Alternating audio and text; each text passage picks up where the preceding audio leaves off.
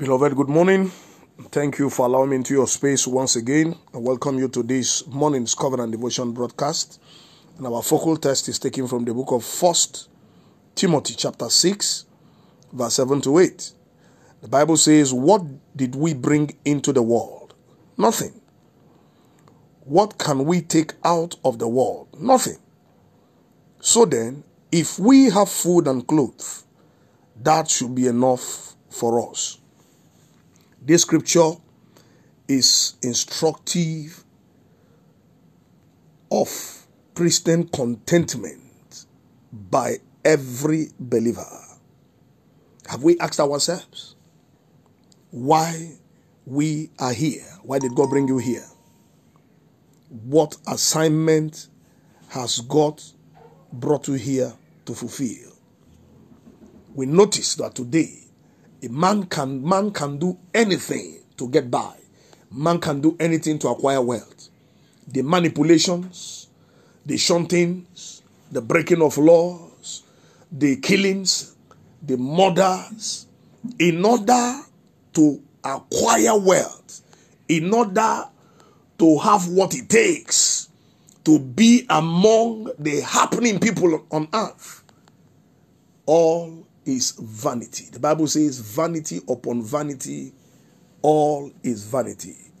When Alexander the Great died, before he died, he made his subjects, his doctors to carry him and put his hand outside of the coffin. Doctors to carry him to put him outside of the coffin, meaning that when death comes, not even the greatest physician on earth can save you. Death will come when it will come. And it doesn't matter how much you have, you will go. He asked them to put his hand by the coffins so that it will be flapping as they are carrying him to the burial, burial site. And the purpose is to let people know that we came to this world empty handed and we're going to live empty handed. And that's what the scripture is saying this morning.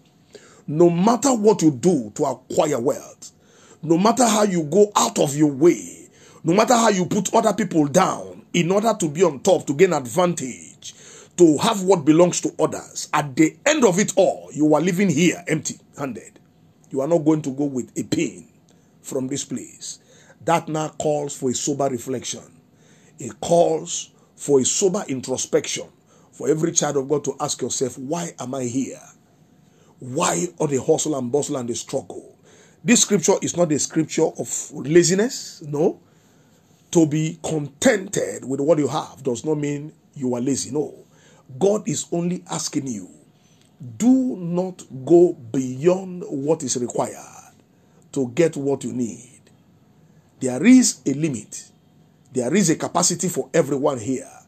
Discharge your own duty, acquit yourself well, put yourself to what we are called to do.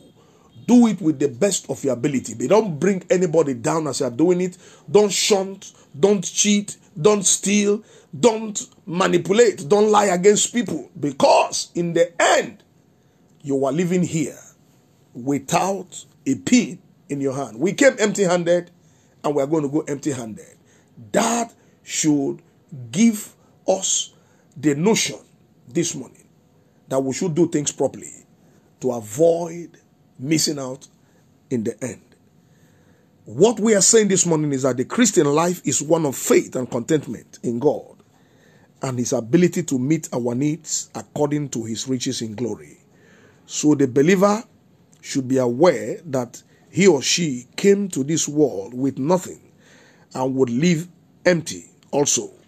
This understanding provokes an attitude of contentment in the believer as he or she faithfully serves God and discharges his or her duties here on earth. A life of contentment in God does not negate hard work and ambition, but includes all that with a righteous disposition, though, which breeds peace and fulfillment in the end. I therefore pray for you today. May you not be distracted from your destiny pursuit in the name of Jesus. May you not be overwhelmed by worldly desires and distractions that you abandon your assignment for the pursuit of mere shadows in the name of Jesus. May the realization of your task here spur you towards fulfilling your life purpose in the name of Jesus. receive the grace of contentment always to discharge your duties here in the name of Jesus. May you never lose your life in the end as a result of the empty hustle and bustle without destiny and eternity in view in the name of Jesus. May heaven welcome you home with joy when your time here is fully done in the name of Jesus. As the set man in the house of God, I stand in the office of the prophet. I prophesy today by the mercy of God that you will fulfill your assignment here in the name of Jesus. I prophesy by the mercy of God, you will not be distracted here in the name of Jesus. I prophesy into your life by the mercy of God. In the end, you will hear that welcome tune. Welcome home, the servant of the Most High God. May that be your portion. In Jesus' most wonderful name, I prophesied.